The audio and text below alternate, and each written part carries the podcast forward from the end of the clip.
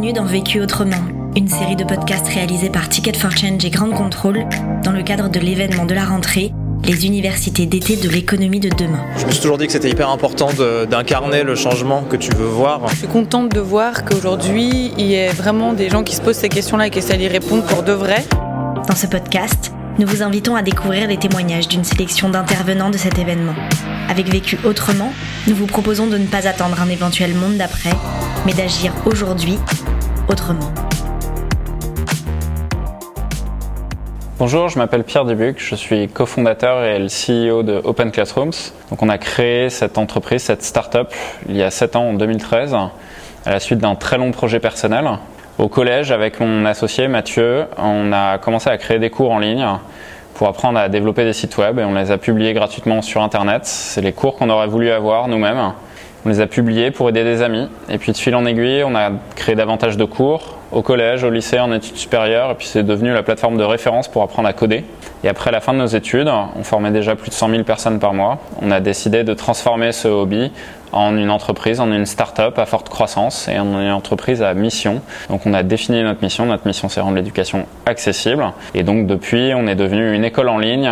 Euh, notre métier c'est donc de former sur des diplômes niveau bac plus 2 bac plus 5 sur les métiers de demain, dans la tech, dans le digital, mais aussi sur des métiers comme la finance ou la comptabilité et les ressources humaines. On a 220 collaborateurs maintenant. Euh, on a levé 70 millions de dollars. En tout, on forme 2 millions de personnes chaque mois dans 140 pays. La question.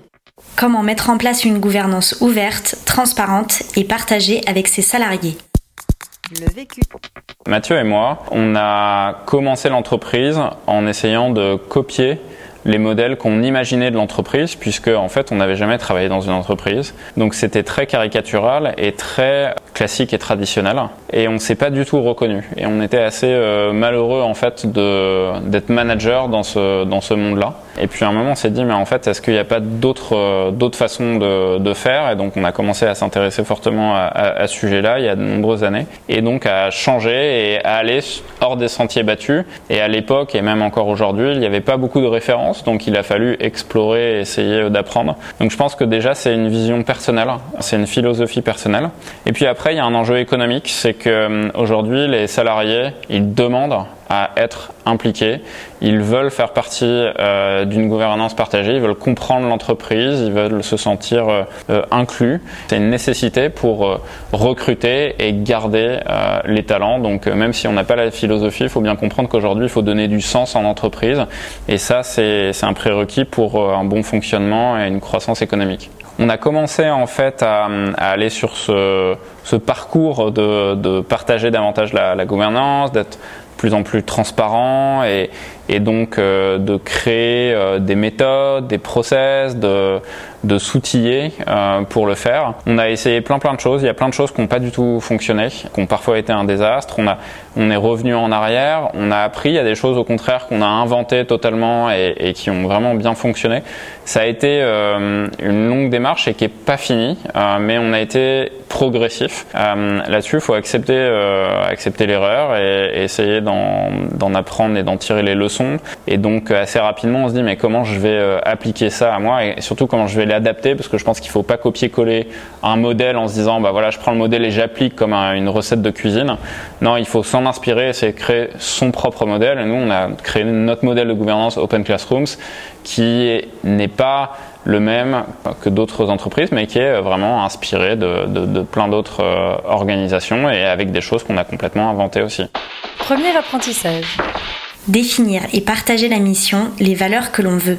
La première chose qu'on a faite il y a plusieurs années, ça a été de définir la mission, la vision et les valeurs, ce qu'on appelle les principes chez nous. La mission, c'est rendre l'éducation accessible, la vision, c'est rendre l'éducation professionnalisante accessible, et nos quatre grands principes sont We Care, We Dare, We persist and we tell it as it is. Et on a expliqué avec euh, un manifesto en fait qu'est-ce que ça veut dire, quels sont les comportements attendus et pour pouvoir les partager. La façon dont on l'a fait, c'est en créant ces principes, cette vision en bottom-up, c'est-à-dire en atelier collaboratif avec tous les salariés et chacun a brainstormé, argumenté, a dit voilà, moi je pense que les principes c'est ça, c'est ci, etc.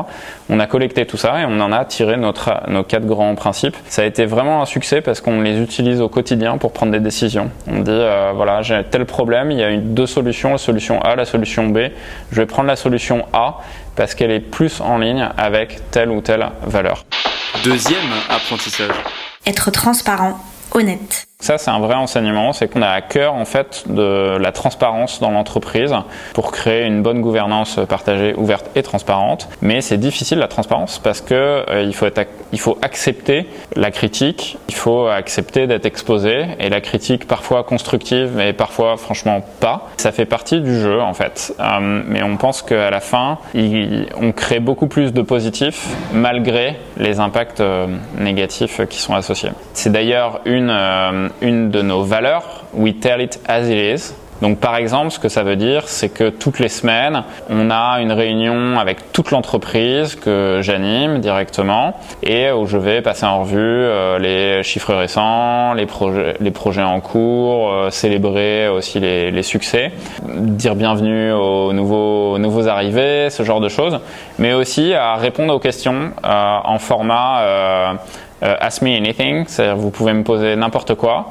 et euh, vous pouvez le poser euh, de façon anonyme ou pas. Et donc parfois bah, on a des questions difficiles, des choses qui sont qui sont pas drôles, mais il faut les traiter à la fois en interne et à la fois en externe. Troisième apprentissage. Être exemplaire dans son management. La transparence, forcément, ce sont des outils, des méthodes, des processus, mais aussi une exemplarité. Ton management, doit être transparent, sinon ça ne fonctionne pas. Et il faut avoir des canaux qui te permettent cette transparence. Donc par exemple, tous les mois, on envoie toute l'information financière de l'entreprise à tous les salariés. Ça inclut le chiffre d'affaires, le niveau de trésorerie, les marges, le résultat, etc. Même par département, enfin c'est vraiment très complet. Tous les salariés, même le stagiaire qui vient d'arriver, a accès à ça. Donc ça, c'est un exemple de, de méthodologie et de canal et d'outils qui est, qui, est mis, en place. Mais sur la, partie euh, management et exemplarité, je crois que c'est très important. Et en particulier parce que au fur et à mesure qu'on grossit, on va recruter des gens qui sont peut-être plus expérimentés, qui ont une expérience notamment de management, euh, dans un monde plus classique, plus traditionnel, et donc euh, qui vont être parfois opposés, alors qui vont avoir peur de, la transparence et de dire euh, bah non euh, les informations financières on va pas les communiquer euh, parce qu'il y a un risque que ça fuite parce que ça peut être retourné contre nous parce que etc etc et donc il y a aussi beaucoup de pédagogie à faire pour le management mais aussi pour les salariés pour, pour leur expliquer. Quatrième apprentissage.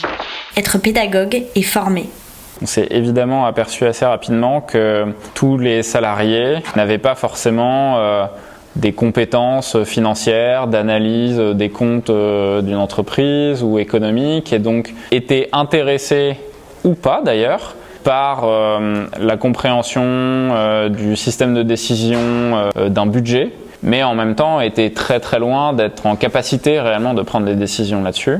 Donc il a fallu former et on continue à le faire tout le temps, puisque comme on recrute des nouveaux, bah, c'est pas quelque chose qui est acquis pour l'éternité. Il faut continuer à, le faire, répéter. Donc ça passe par euh, euh, expliquer ce que c'est le chiffre d'affaires, expliquer ce que c'est une charge, expliquer ce que c'est un résultat, un bénéfice, euh, ce que c'est la trésorerie, ce que c'est le besoin en fonds de roulement, etc., etc. Il faut le répéter. Bien sûr, on a des cours à disposition sur Open Classroom, donc c'est plus facile pour nous. Mais, mais je dirais que c'est très important de former tous les salariés et de le faire régulièrement, ça fait partie aussi du parcours d'intégration des nouveaux salariés, d'apprendre la méthodologie d'Open Classrooms, sa gouvernance et les éléments de base de compréhension de euh, notre produit, de notre modèle économique, etc. Même si euh, ils sont dans un service ou sur un, poste qui finalement euh, où ils n'en ont pas vraiment besoin. Mais il faut un niveau de base pour que la gouvernance soit réellement partagée, parce que sans éducation, au moins du socle de base, il n'y a pas de possibilité d'avoir une, une, décision éclairée. Concrètement, ce que l'on fait, c'est que par exemple, dans toutes nos réunions avec toute l'entreprise chaque semaine, quand euh, je parle de marge brute, je réexplique ce que c'est la marge brute. avec des mots simples et en, essayant d'être le plus pédagogique possible. Certains sont dans l'entreprise depuis 4 ans, l'ont déjà entendu plein de fois, mais d'autres viennent d'arriver, c'est utile. Et même certains qui l'ont entendu euh, déjà quelques fois, bah, en fait, ça les aide à, à, mieux comprendre. On a défini un glossaire aussi de tout notre euh, jargon euh, interne, de tous les, termes qui sont spécifiques à notre marché aussi, parce que c'est pas forcément que spécifique à Open Classrooms, mais ça, ce, lexique, ce glossaire, il a été vraiment bien travaillé, il est mis à jour régulièrement, il est accessible à tous les salariés également. Et puis, euh, on a euh, effectivement de la formation aussi, évidemment, euh, en interne. Donc, je dirais c'est c'est au quotidien. Le but, c'est d'être pédagogique en fait et d'accompagner tout le monde et de dire c'est ok de ne pas savoir et de poser des questions. Donc poser des questions, même si c'est pas votre rôle, même si c'est pas votre département, bah, levez le doigt ou envoyez un mail et soyez curieux. Cinquième apprentissage. Donner du feedback il est important d'écouter et de prendre en compte ces retours, de demander les avis, que ces avis soient transparents aussi. On partage les retours avec tous les salariés en permanence, on ne peut pas euh, cacher les choses ou quoi que ce soit. C'est anonyme aussi et on fait des retours dessus, on répond. Euh, il y a des choses qu'on corrige, il y a des choses où on dit bah non, on n'est pas d'accord, euh, ça on est d'accord, on est en train de le régler, etc. etc. et puis de cette façon-là, on a aussi bah, des bonnes idées, bien sûr, parce que ça nous permet de progresser et quand le feedback est constructif, ça nous permet d'avancer, d'être meilleur. Faire du feedback constructif, bah, ça aussi c'est une compétence et vous pouvez former à cette compétence parce que naturellement, les feedbacks sont généralement pas très constructifs. Par exemple, sur la question de, euh, du nombre de réunions qu'on a en interne, on avait à un moment euh, un peu une surenchère de la réunion, euh, faire des réunionites, et donc comment on peut régler ça? Bah, On a mis en place des règles et des guidelines sur qu'est-ce que c'est une bonne réunion, quelle est la méthodologie, quand est-ce qu'il faut faire une réunion, quand est-ce qu'il faut pas faire une réunion, c'est quoi la durée, c'est quoi les objectifs, est-ce que on peut envoyer l'agenda et les documents à lire avant, voir carrément si c'est une prise de décision, est-ce que finalement on peut pas la faire en asynchrone via, via un mail Et on a mis en place aussi euh, là euh, récemment des, jours sans meeting hein, où on, demande à tout le monde de ne pas prendre de, réunion pour pouvoir euh, se concentrer sur du travail profond. Donc ça c'est suite à, des, de nombreux feedbacks pour le coup sur ce thème de, de, de, la charge de travail, de la réunionite qu'on a mis en place chez Open Classroom, c'est euh, par exemple un sondage de l'engagement des employés chaque mois. On pose une question assez simple, c'est est-ce que vous recommandiez sur une échelle de 1 à 10 euh, Open Classroom en tant qu'employeur à votre entourage? Ça nous sort ce qu'on appelle un Net Promoter Score, qui est un indice en fait euh, de la satisfaction, si on peut dire, hein, de, de nos employés. Et donc ça, c'est totalement anonyme. Les gens peuvent juste euh, mettre un score de 1 à 10 et puis ensuite mettre un commentaire s'ils le souhaitent. Donc ça, c'est très utile. C'est tous les mois. Et ensuite, on peut l'analyser par âge, par euh, genre, par département, par ancienneté, euh, ce qui nous permet de mieux comprendre euh, le moral des troupes et où est-ce que ça va bien, où est-ce que ça va plus mal. Et ensuite, d'un point de vue plus qualitatif, en étudiant les, les retours, bah, d'en tirer des conséquences. Et donc, euh, comme c'est anonyme, euh, on peut avoir des retours constructifs, on peut avoir des retours euh, aussi incendiaires. Ça peut être aussi très dur pour, pour certaines personnes parce qu'elles pointent du doigt le comportement de certains. Des fois à raison, des fois forcément pas forcément à raison. Mais en fait, c'est ça la vie en communauté, c'est que tout le monde n'est pas d'accord. Et je pense qu'il est important de comprendre et d'accepter le fait qu'il y ait des visions différentes du monde, qu'il y ait des interprétations différentes, même si on partage les mêmes valeurs, et eh ben, l'interprétation de ces valeurs et comment on les met en œuvre au quotidien, certaines euh, personnes euh, auront une vision différente euh, des autres et donc c'est ok de, voir ça, il faut accepter ça. Évidemment, il y a des choses qui contreviennent aux valeurs et ça, bah, il faut pas croire que ça n'arrivera jamais. Il faut accepter que ça arrive. Entre guillemets normal.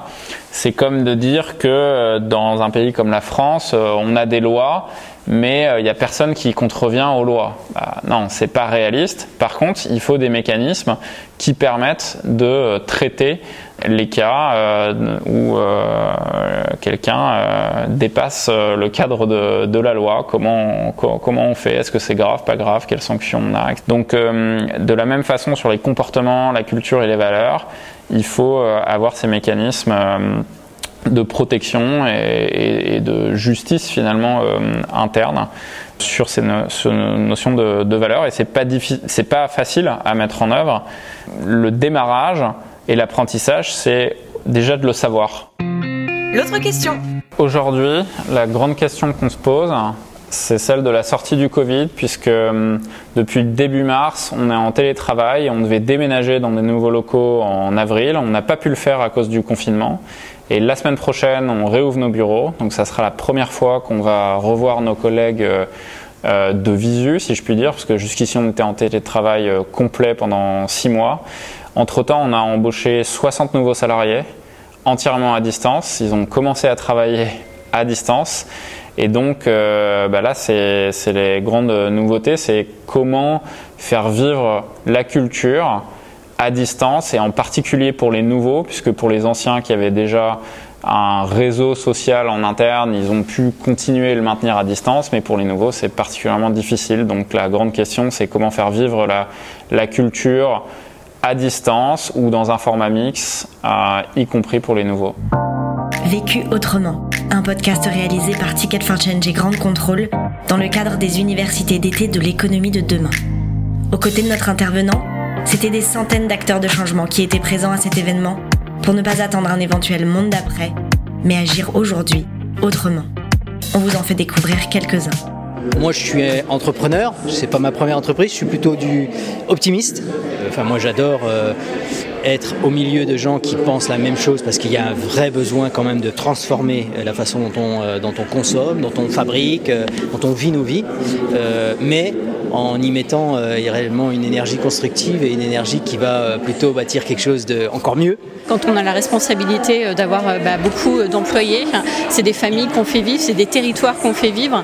Donc justement, cette transition, il faut la construire et c'est la responsabilité bah, très certainement de l'entreprise, entre autres, des gouvernements, besoin d'eux pour accélérer ça et faire qu'il n'y ait pas de dommages auprès des gens qui vivent dans l'industrie d'aujourd'hui, par exemple.